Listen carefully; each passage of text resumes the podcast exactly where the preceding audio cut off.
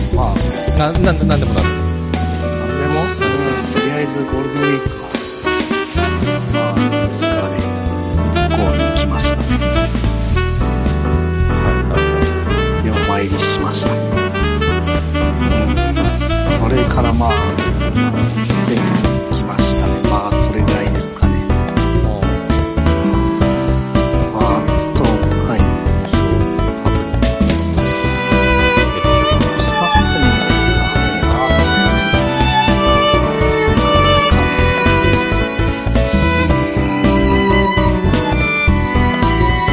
あ平穏ですね。はい。ドラクエの方は、あれですね、まあなんか、とりあえず、なんか最近ちょっとずっと消化してなかった普通のサブクエストですかね。それを消化してます。1日1クエストぐらい。なるほはい。ど。はい。喜ぶかこんなとこですね。なんか、あとは、まあちょっとベランダとかやってありますね。はい。こんなとこですかね。リマさん、私は、何してたっけゴールデンウィークは、えっと、スイッチ版の、あの、テリーのワンダーランドの、ランドの漫画で、それを買って、ちょっとやってましたね。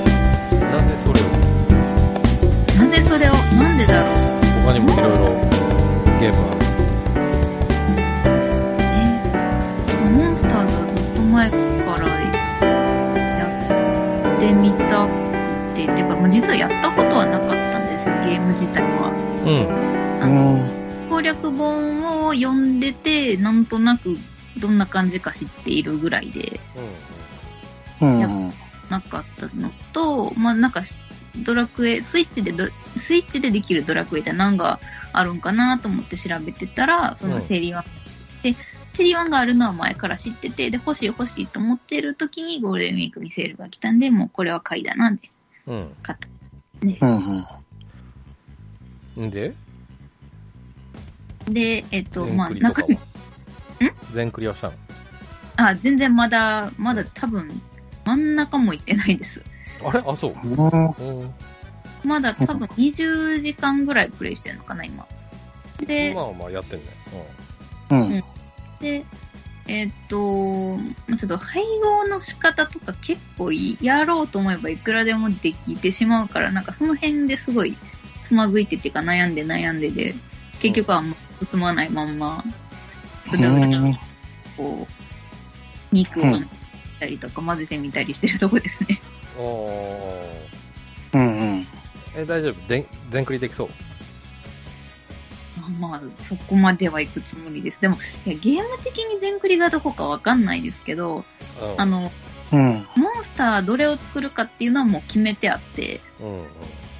それうをんこう目指して、とりあえず頑張っていこうかなって感じですね。うんうんうんなるほどね、うん、じゃあまあまあもうちょっと続きそうな感じですねですね。まあちょっと、ドラクエ、あ、ドラクエ10の話もしてなかったんですけど、あ全然 OK ですよ10の方が今ちょっと忙しいんで、まあぼちぼちのペースになってますけど、うんうんうん。 10の方は、もう、まあ皆さん多分行ってらっしゃるかと思うんですけど、ちょっとルエランギスの方に、ちょっとうん。うん。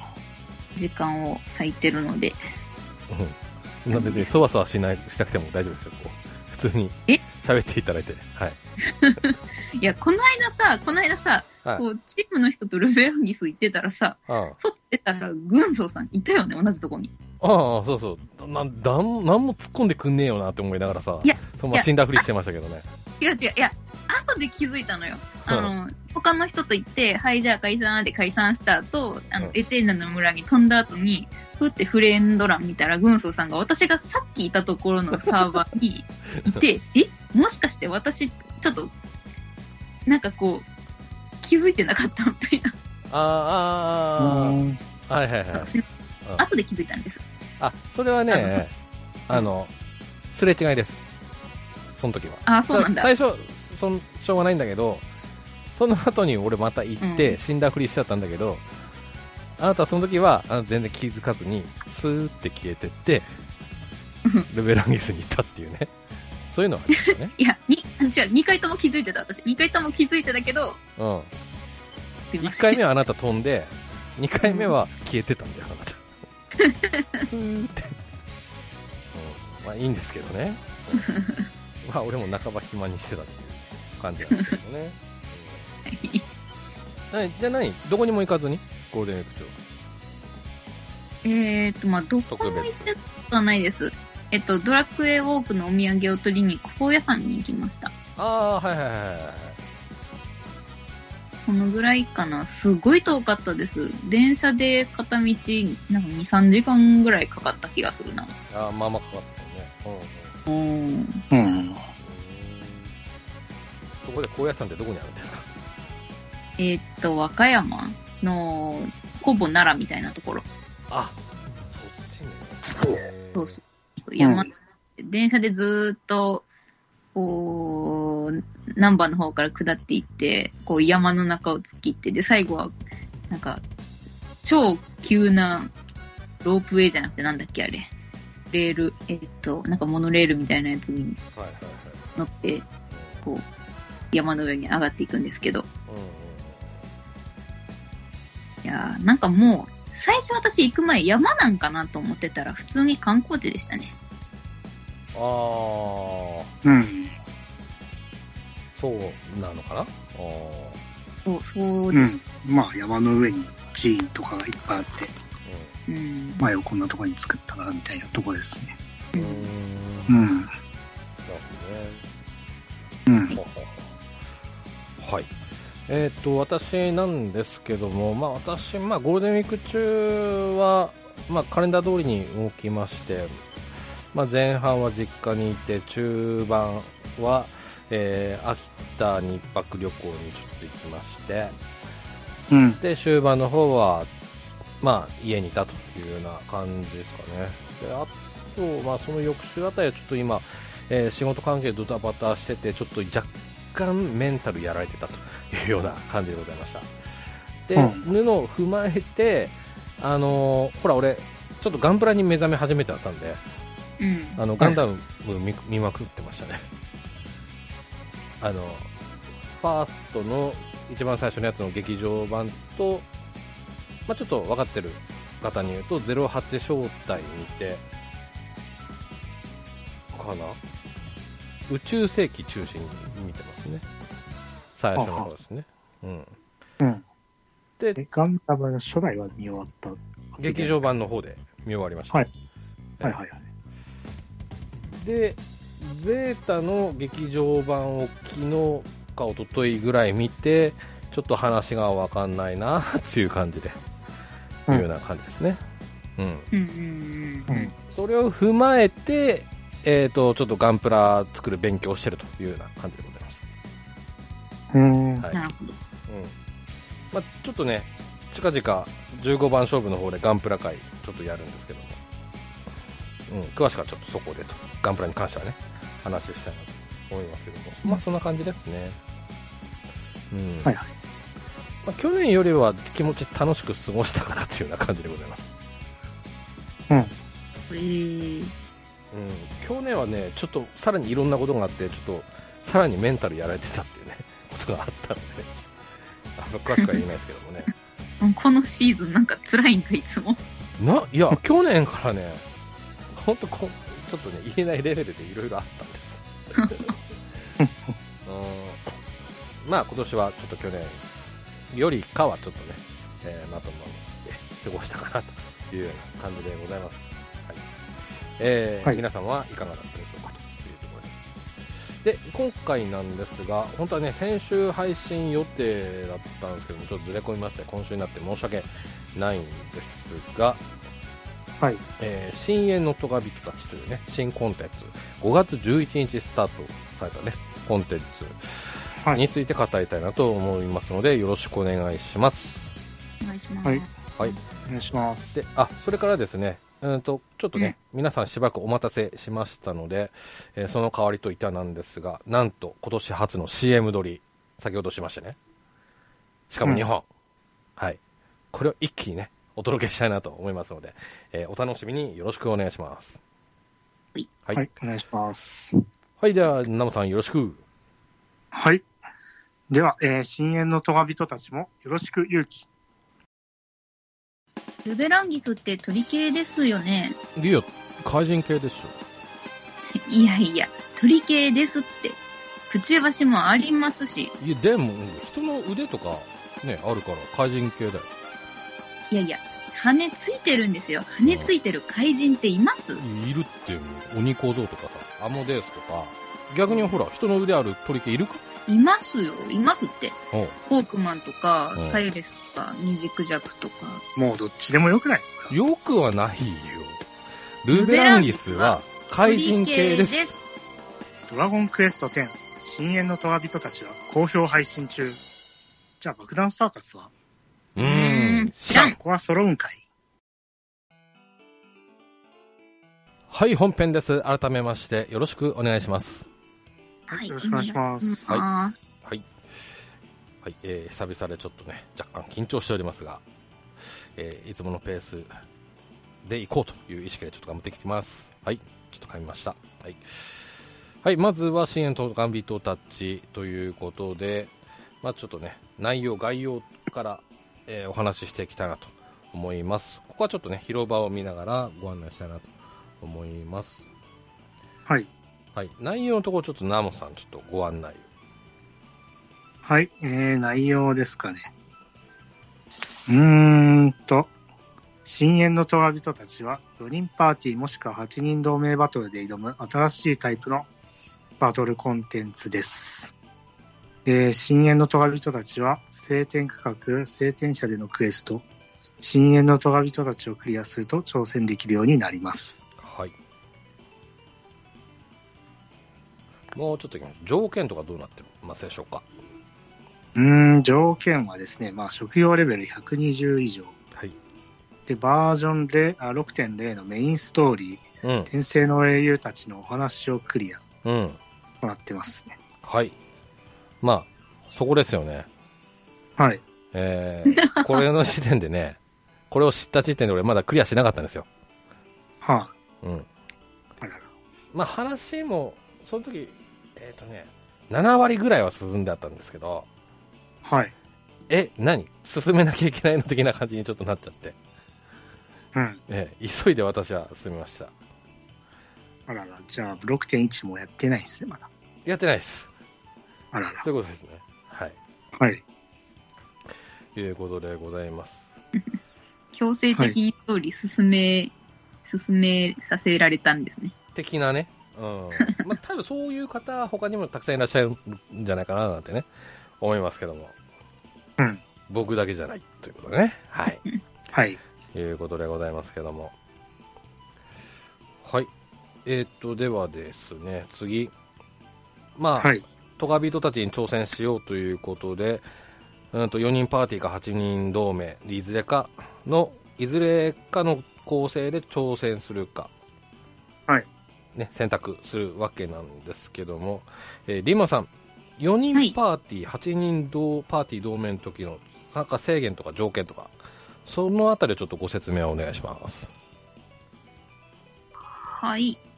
えー、深淵の咎人たちは4人パーティーが8人の、えー同パーティー同盟で、えー参加ができます。で、えっと、所持するアイテムなんですけど、うんえっと、4人バトルの方では、えーアイテムを使用できる回数にそれぞれ制限があります。うんで、8人の方には、えっと、職業の制限はないんですけど、え4人バトルではパーティー内で同じ職業で参加することができなくなっています。つまりうん、ダブり禁止ということですね。ねそうですね。うんなので、えっと、魔物使いにデリンテとかはできないってことですね。はい。そして、うん。そして、えーっと、制限時間については4人パーティーでも8人パーティーでも10分になっていて、はい。えーうん強さについては、えっと、同盟の方は1だけですが、4人の方は1と2が日替わりで、えっと、強さが変わります。はい。うん。はい。で、えっ、と、報酬は4人と8人の方で違っていて、8人の、えー同盟の方では赤のラクリマっていうものが手に入って、これはアクセサリーの強化素材になります。うん。で、うん4人の方では、これなんて読むんですかね。なんだっけ円王だったか円をの果実なはい。っていうのがもらえて、これは、えっと、また別で、えっと、おしゃれ武器の交換素材になってますね。うん。うんはい。といったところでしょうかね。ねはい。はい。ではまあそれを踏まえて、まあちょっと攻略方法というか、えー敵の修正というか、その部分をちょっとね、お話ししていきたいなと思います。うんはい。はい。ちなみになんだけどもね、はい。はい。二人はどっちもやったの ?8 人といいうや、1人しかやってないっすね。うん俺も8人しかやってない。どっちもやってます。 なんで暗く言うのど堂々と言って大丈夫ですよ。はい。戦闘種族で種族ですからね。はい。ということですね。あじゃあまあ、やっぱ一番詳しいのはリンマンさんになるような感じですね。はい。いうことで。ではまず、どちらも共通して出てくるルベランギスの強さ1なんですけども、うん。はい。と、まずはなんですが、こちら、体勢の方ですね。ちょっと闇に強いというような感じですかね。うんうん。うん。まあ、負けんしつぶしですかね、これ。そういうことですかね。うん、うん。で、HP は100%、まあ、序盤ですね。時にまずやってくる攻撃ということで、えーまずはトガビトの邪眼という、600程度かける2回の、えっ、と、ちょっと低い、と飛ばされるやつですね。飛ばされるの転びありのというような攻撃ですね。うんうん。うんうんで、それからツインクローですね。2回攻撃ですね、こちらね。う ん。まあ、これはまあ他の敵でもやってきますけども、はい、次、えー煉獄の火炎前方範囲に1100程度の炎ブレスダメージということで、まあ、ほぼ即死というようなところでしょうか、うんはいえーそれからバーミリオンボムということでね、うんちなみにあのビーズの所属事務所の名前がバーミリオンって言いますけども、はい。えーはいそうですね。はい。はい。まあ、そこを参考にしてるかどうかはわかりませ んが。はい。バーミリオンボム。えー対象範囲に430から480ぐらいのダメージ2回行います。はいクリムゾンペナルティですね。せえー直線上に、えー即死レベルのダメージ与えるというようなところですね。うんはい。では、リンマさん、ここまでなんか注意とかなんかそういうのあれば。うーんと、うーんと、一番気をつけるのは、はい。一番最初のトガビトの邪眼っていうやつになるかと思うんですけど、うんうん。とこれって、あのーなんだっけ、エンドとか、押し合い、うん反撃とかじゃなくて、う普ん通に、あの、通常のターンでこれを使ってくることがあって、うん。うん。あの、すごい、なんていうか、発生が早いというか、避けるには、その密着している状態からだとすごい難しいんで、うん。ちょっうんと遠く、離れとかないと、ちょっと避けれないみたいな攻撃うですね。ん。うんうん。まあ普通に避けれる攻撃であるということですね、逆に言うとね。そうですね。まあまあそれと全部そうか。うんまあそうだけども。避けれるし、あの、ちなみにこの邪眼は、あの、雨があったり、ススカラがかかってたりうんうんとか、うん時間に乗ってたりとかしてたら、あの、防御で多分死なないうんみたいですよ。このスーパーハイテンションだったりとかで。うんうんちょっと軽減は。はできると。そうですね。うん。なるほうど。ん。うん。はい。そんなところでしょうか。はい。はい。えー次、HP90% になりますと追加される技で、四方戦というね、え4方向に、えー9999のダメージで90%時に、まあ、確定で、まあ、使用するということですね、んなった瞬間残り9割になった途端に使うということですね、まあ、ある意う味ん合図のようなもんでしょうか、うんうんはいうん。それからサークルカマーカサー今日噛むな久々だからな、えーサークルカラミティですね地面に炎上の範囲が22秒ごとに出現してサークル内にいると9999のダメージプラス4ダメージ低下ということですねうん。うんこれちょっと厄介ですねあの黄色い丸いやつですかね、これねうん。うんはい。えーここの部分で、どうでしょうかね。ち注意事項と、リンマさんあれば。うーんと、そうですね。90%を切った時に使ってくるこの四方線なんですけど、うん。あの、すごいわかりやすくって、あの、まあ、モードが変わる時って突然動きを止めるんですけど、その後になんか後ろに下がってからこの四方線を使うような感じなので、はい。途中で敵がおって止まったら、この四方線が来るなと思ってうん、うん。ちょっ手を止めて避けるのを意識した方、するのがいいかもしれないですね。うん。これもあの、ラインが出るやつでしたよね。そうそう、地面に、えっと、えっと、鳥を中心に十字がうん。出てくる。うん。うん。そうですね。はい。はい。それから HP75% になりますと、追技が追加、さらにされます。えー分化する最下ですね。これは約1000ダメージ、はいあ最下な分散する際か。分散する。私なんて言いましたっけ なんか分化するって書いてました。分化する。はい。使えております。すいません。はい。分散する最下ですね。はい。約1000ダメージを後回りしていきます。まあ、これ起きたらちょっとみんなで集まってというようなやつですね。集まって分散させるというようなところでしょうか。うんうん。これ似たような技使ってるやつってあれ、サソリでしたっけそうでさすすがね。使いますね。そうですね。はい。それからダークネスブレス。前方範囲に1100打程度の闇ブレスのダメージと呪いと幻惑とか、えー、もろもろやってきます。はい。で、新速メガライアー。まあ、これはこの通りですね。はい。おぞましいおたけび。うんまあ、これもまあその通りですね。うん。凍てつく雷鳴地面に雷を3つ設置して雷上にいると500程度のダメージと凍てつく波動とか感電とかやってきます、はいうんうん。それからサークルディザスター一度だけ5秒後に地面に炎上の範囲が出現うん。ということですねだからさっきのカラサークルカラミティとちょっと似たような感じでしょうか、うんうん。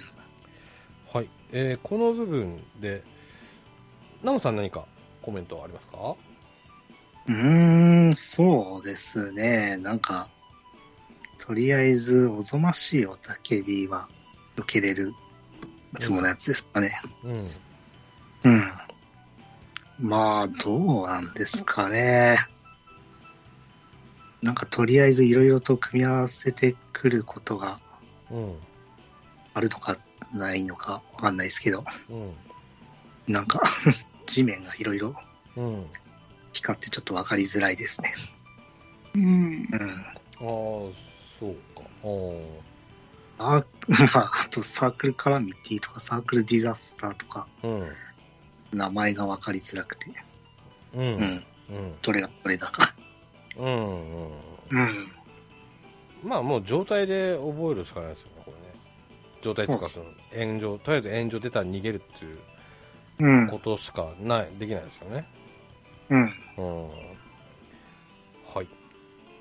はい、次、えー、HP50% 半分になると、八問崩壊、八方方、八方向に、えー、9999のダメージと、えー、30秒間 HP が68%に低下すると、厄介ですね。うんはい。ジャッジメントフレア、対象者4人の範囲に340ぐらいのダメージ2回やるというような感じです。それから「円王の叫び」周囲に吹っ飛ばしとかショックとか鈍足とか守備力ゼロとか、えー、実際のテンションあ一段階アップしたりとかってことをやってきますね、最悪ですね、うんはい、一気にいきましょう、えー、残り25%、グランドカラミティまたカラミティですよ、はいはい。ガルドドンの激震スプラッシュのような床虹が3本出現当たると破線程度、まあ、即死ですね、はい、ダメージ受けます、はい、さらに、えーゆ虹床と光床のパターンが20秒ごとに出現しますというところですねうん。はいいうようなところでございますけどもはい。まあここまでということで攻撃パターンの総括としてどうでしょうかねリマさんどうでしょうかうーん、そうだな。なんか、まあ、目新しい行動っていうのは特にないような感じがするんですけど、多分、うんまあ、なんか、床闇とか青春語社とか行ってる人は、なんか、あこの技は、この敵のこの攻撃に似てるな、みたいなのが結構多いと思うんで、なんか、そういうのをうんよく言ってる人はすごい、なんだろう、対応が早、早そうな感じはしました。だねうんうんでも、うんこの敵で一番新しいっていうか、この敵しかないのが、その、まあ、床に出てくる、あれですよね、その、光る床うんうんばっかうな。ん。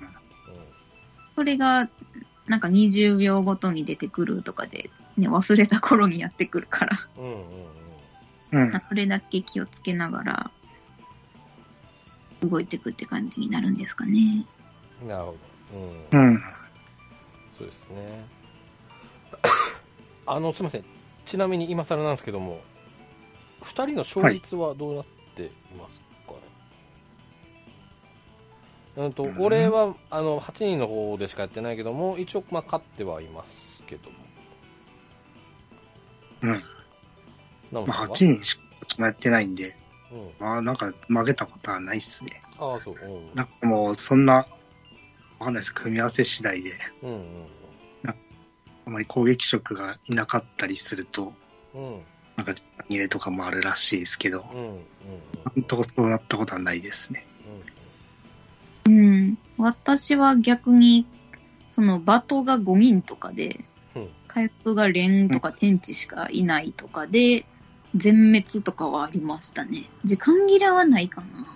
うんうんうだかん。ら、ね、回復する職業で言ったら多分すぐマッチします。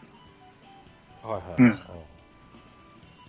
い、で8人の方は勝ってるしだねうん。 4人の方は4人の方は、まあ、強さ1と2があるので、まあ、全然話が変わってくると思うんですけど、う1は、まあ、ふ普通にって言ったらあれですけど、まあ、1飯で今日は3回ぐらいはいける感じですかね。ん、あ勝勝ったのね、はいあ、勝てます、勝てます。うん 1, 一は、いけますね。いけるで、2はもう私、昨日土曜日、じゃない、金曜日にうん、 2に3飯か4飯ぐらい行って勝てなくって、もう闇落ちしたんで、うんうん。次勝った時に喋ります。うんあまあまあちょっと負け続けてるということですねうん、もうあとちょっとなんですけどね。ああうん。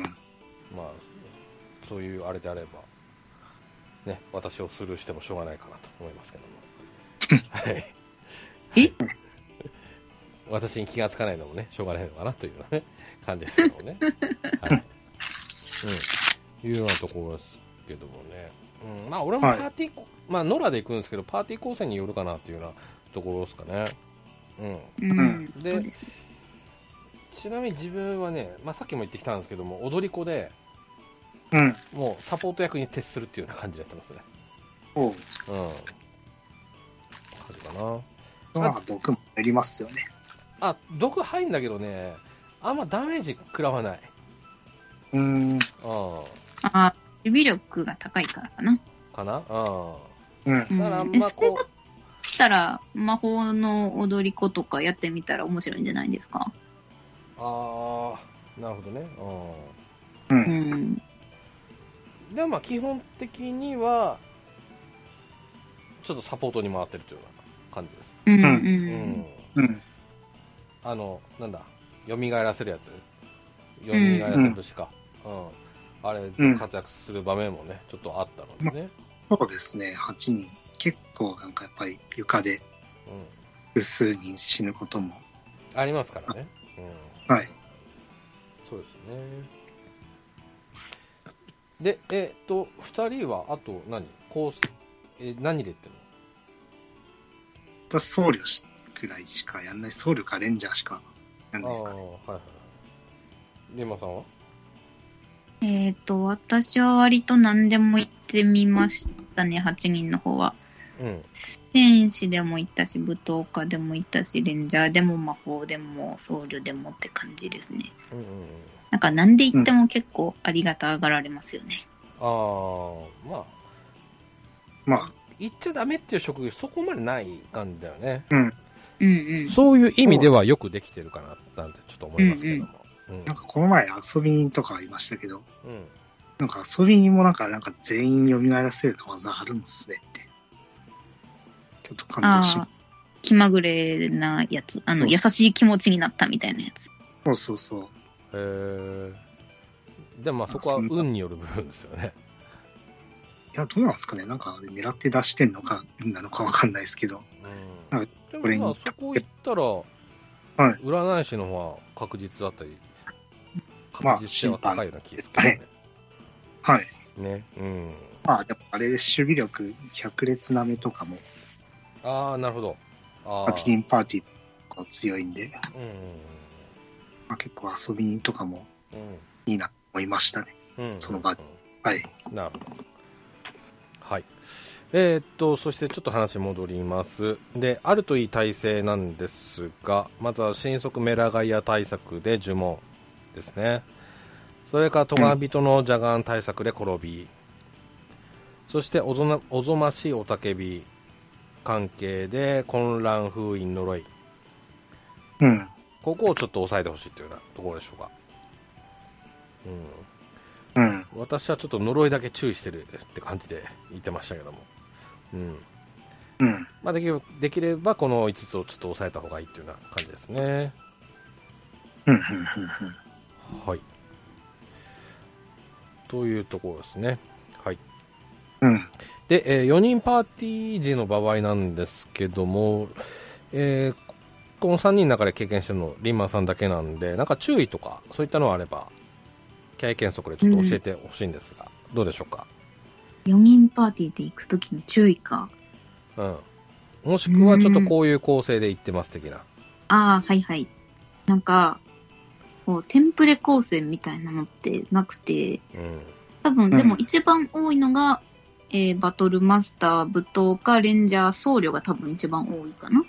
おうー舞踏家かバトがこう壁をして、で、まあ、レンジャーとか僧侶が引っ張りながらう。っていうん感じですね。うん。でえっと、エンドは、えっと、引っ張り切るんじゃなくて、えっと、サソリみたいに引っ張ってる人が当たりに行って、えんあの、誘発する感じ。うん。うん。なんか10秒引っ張ったら当たるみたいな。あ、そうです、そうです。うん。で、なんか、この、まあ、実装された日にすごい話題になってたんですけど、うん。あの、反押し合い反撃のゲージって軍曹さんわかりますうあーちょっと教えていただければ。ーんと、あの、敵ってさ、相撲しながら引っ張ってさ、うん。うん。十何秒ぐらい経ったら、やめたっつって、い一番近くの人に攻撃とかするじゃん。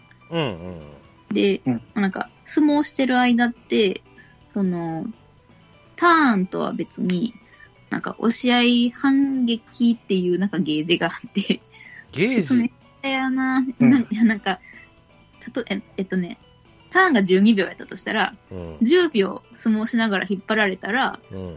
あの、反撃が出ますよっていうのがまた別で設定されてるんです。うん。うん。それをわざと、誘発。そうそうそう、敵に使わせるっていうテクニックが、まあ、あるんですけど、あれか、あの、うんバズズ今日みたいなやつか。うんそうなんかな。バズバズ今今日日ってほらすごい相撲す短るといですよさ、ね。そうそう。あずっしりの中やってくんじゃん、なんか。それそれ。 それかはい。はいはいはいもうすいません、説明したで。あの、うんそう。ひ、引っ張ったら、使う技が変わるやつですよ。はい。うんうんうん。はいうんうん。それをわざと使わせて、で、みんな避けてね、みたいな。っはいはいはいはい。ていうのを、まあ、うまいことやりながら、うんっていうのが4人のやり方かな。うんううんん。。そこぐらいですかうん。他にありますかもう、いや、言ったら切れないからな。あーじゃあちょっと、うんまあ、今回2はあえて話しないということで、うん。もうちょっとここ広げますか。うんね。あ、はい。えどっうぞと、あ、言う、言うとすれば、えっと、回復薬は、もう、やたらにベホマラをするよりは、一人ずつベホイもした方がいいです。ほう。 4人の場合はね。あーあーその心は。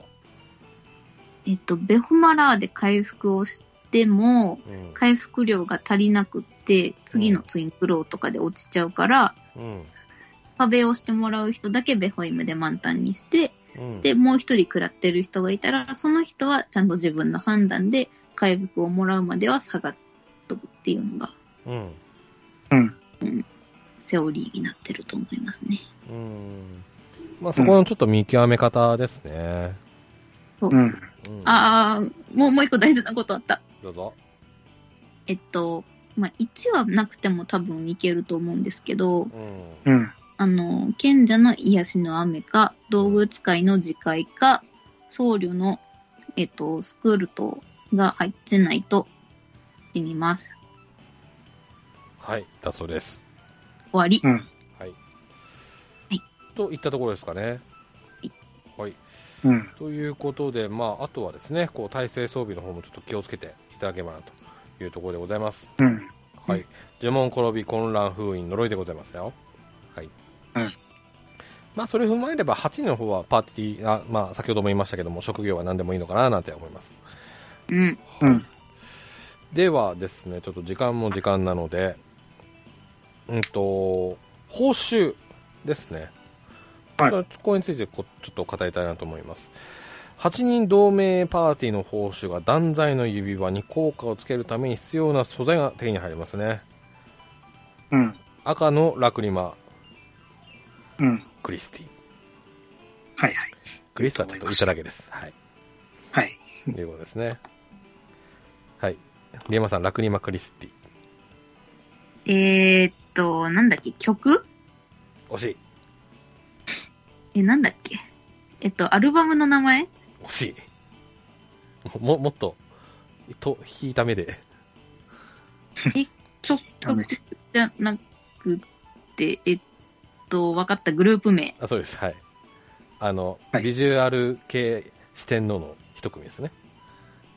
えー、その四天王なんてあるんですね四。天王がああったんです。はい。そうなんですね。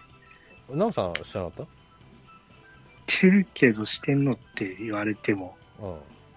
このなんかめちゃくちゃ売れてるや人たちじゃなくて、ちょっとなんかその、若干売れたみたいな人たちの視点のって感じですかね。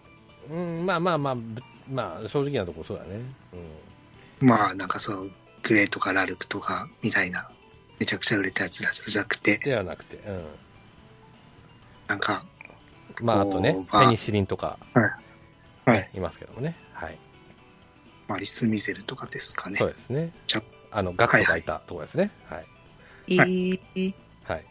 はい、脱線しました。はい。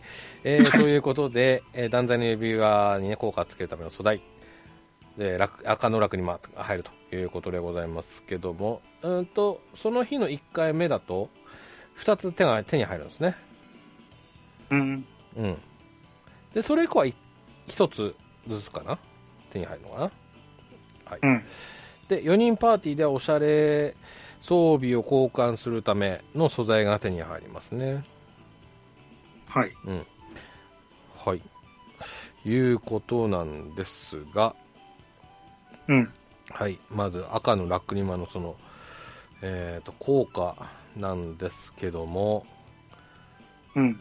まあ、ステータス系ステータスを上げる系と種族特攻ですね種族に対してダメージプラスさせるっていうのと、属性ダメージ、えーアップ系ですうね、ん。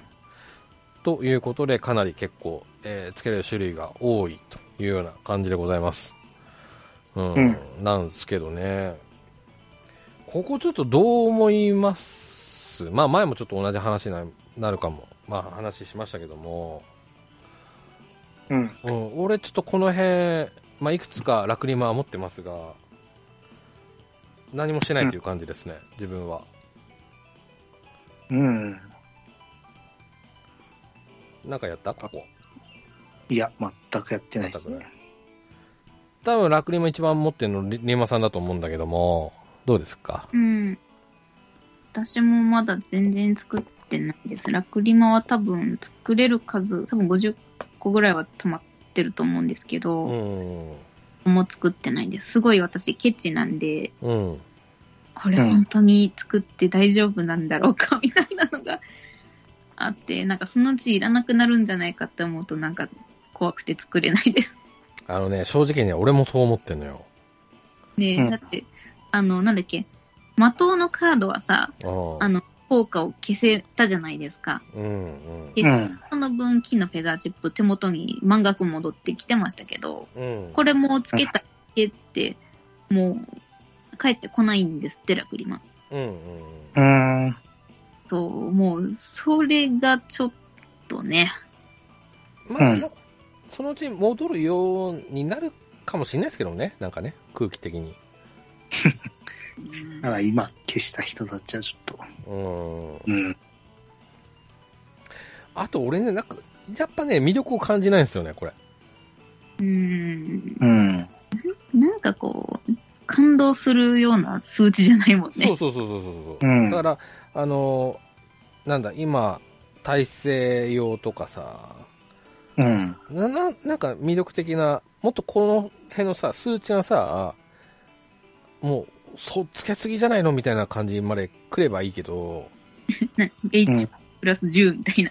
ああ、うんそうそうそうそうそうそうそううん。これまあ重複はできないんだよね確かねうん、うん、そうですね。ちょうん。っとさ種族特攻とかさダメージにしても10%とかさこうなんかめっちゃ強い。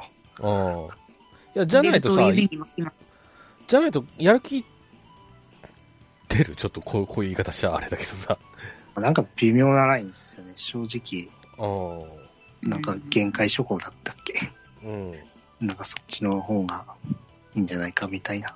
うん、うあの、武人将軍とかさそ、うんそっちつけてた方が、、魔導将軍そうそうん、おそっちの方が魅う力ん的なんだよね、俺。うん。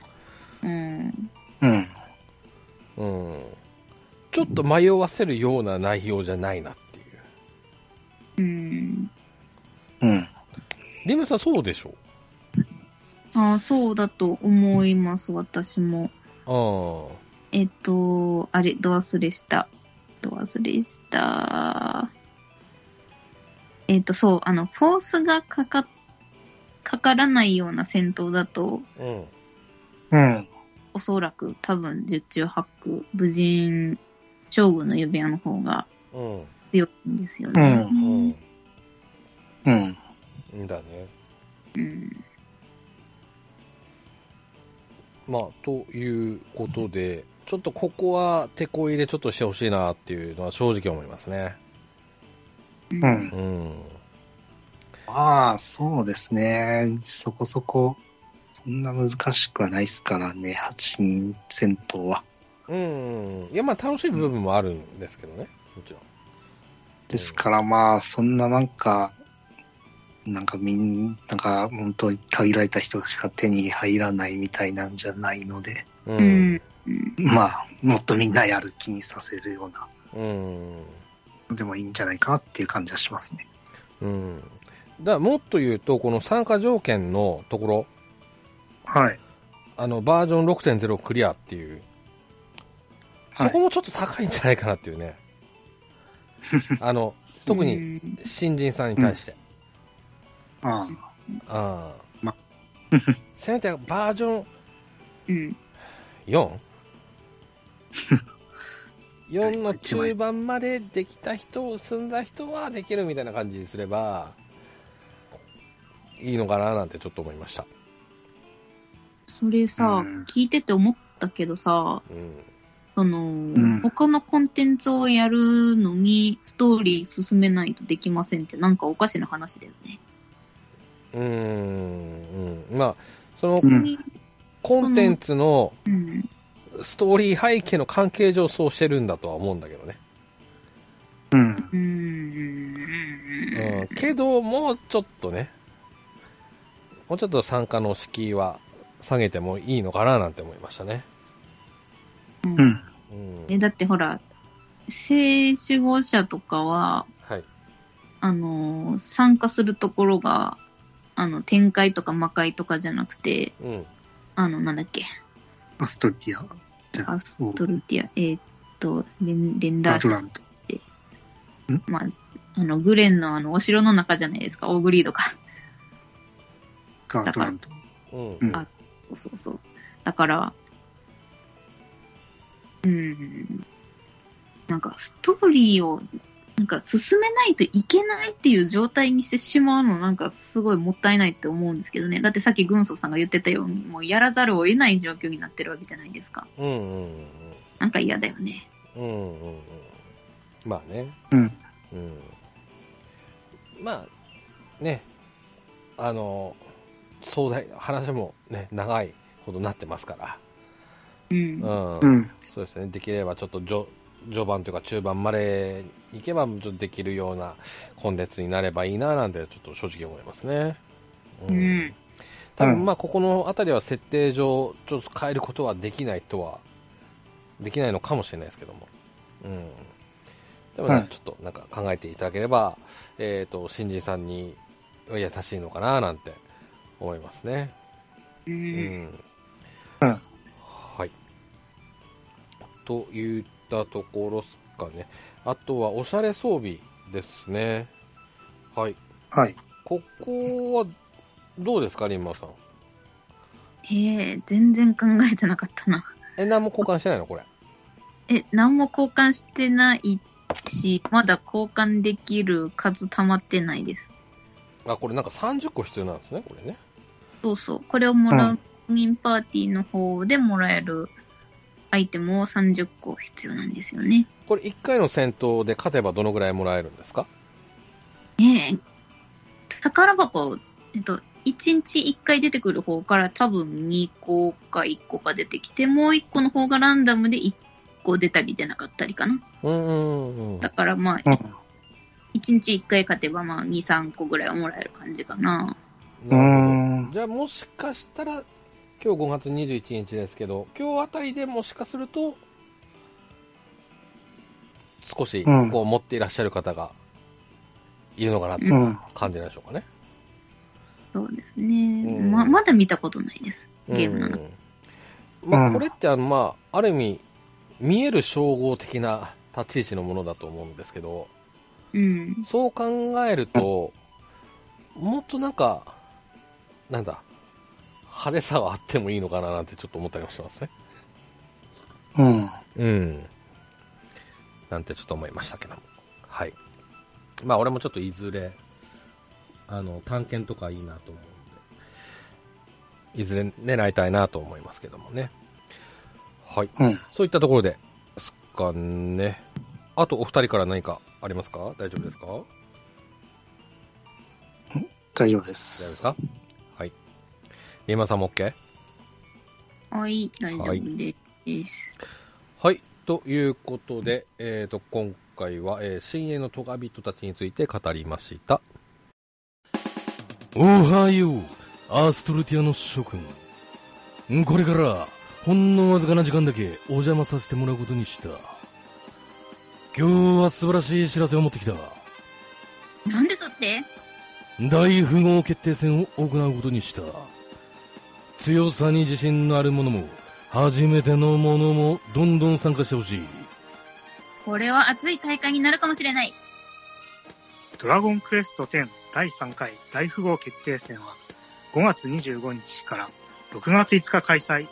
今回は何ていう名前の大会なんですかうーん、その名も、セルゲーム。ダークドレアのハイでしょ。はい、えー、ではエンディングです。はい。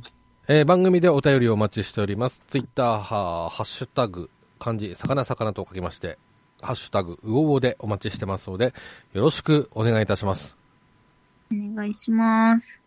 お願いします。なお、えっ、と、ちょっとしばらくお便り読んでませんでしたので、お便りの方はですね、次回必ずご紹介いたしますので、よろしくお願いします。はい。えーエンディングです。えーエン、えーと、インフォメーションということでございます。まず一つ目なんですが、DQ10TV がありますね。5月24日火曜日21時からということでございます。うん。ちょっと私は目指しくこの日はリアルタイムでは見れないかなというような感じなんですけども、内容なんですが、えー5月27日のドラゴンクエストの日を記念して開催されている竜王城の決戦にゲストが挑戦。また、8月2日のドラゴンクエスト10オンライン10周年。これ、なんでしょうね。うんまあ、なんでしょうねっつうのをコース内で言う言うと思うんですけど、ゲーム内でのイベントなんかやるのか、リアルでなんかやるのか、う確ーん、でもなんか、10周年クエストがなんかあるとか言ってませんでしたっけだっけおーなんかそれの紹介はするのかどうかは。じゃあゲーム内のっていうことなんでしょうかね。うう。んん。まあ、ね、ゲームのお祝いはゲームでやってほしいので、ちょっと楽しみにしたいですね。はい。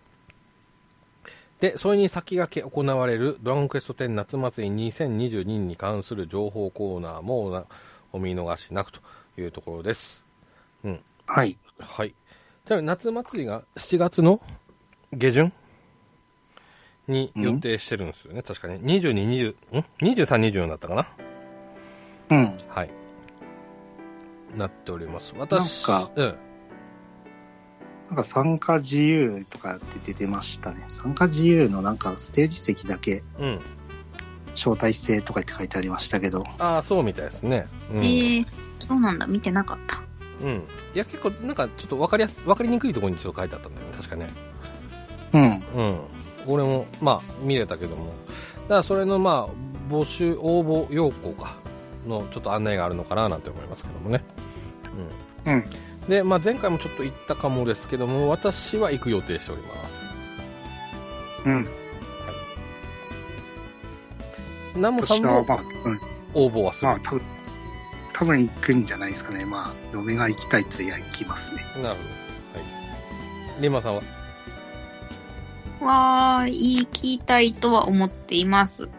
ああはいいうことでなので、まあ、もしかすればね久々にちょっとウオウオメンバー3人揃うかもというようなところでございますけどねはい、まあ、それを踏まえてですねちょっと情報コーナーですねちょっと追っていきたいなとあのちょっとチェックしたいなと思いますはい、その他、うん安西先生によるプチ情報コーナーや提案広場に生アンサーそして、えー、深淵のトカビ人たち8人バトルに出演者が挑戦する超バトルチャレンジも予定してますということでございます。はい、こちらが5月24日21時からということですね。はい。で、一緒に参加される方も募集しているというようなところでございます。はい、えーと、それから、それから、はい。えー先ほどちょっと CM でも流しましたけども、第3回大富豪決定戦、ダークドレアム杯がスタートです。5月25日から6月5日の1週間だけですね、これね。うん。はい。短いですね。ということでね、まあ、この配信始まって、まあ、ほぼほぼすぐというような感じなので、ね、ちょっとしばらく離れてた方は、今から練習しとくのもありなんじゃないかなと思います。はい。うんうん私も練習しようと思います。二人ともこれやるうーん。久々にやってみようかと思いますね。うん。私も一通りはやる予定です。若本さんだからね。はい。う。うんんうんまあちょっとねはいね。若元ボイスのパスを聞きたいですね。 私だけですからね。はい。いうようなところでございます。はい、ということで、えーと自動的に次回のウォウォなんですが、この DQ10TV についてちょっと追っていきたいなと思いますので、よろしくお願いします。おいはい、お願いします。それでは今回はこの辺でお別れでございます。またお会いしましょう。では、さよなら。さよならさ。よなら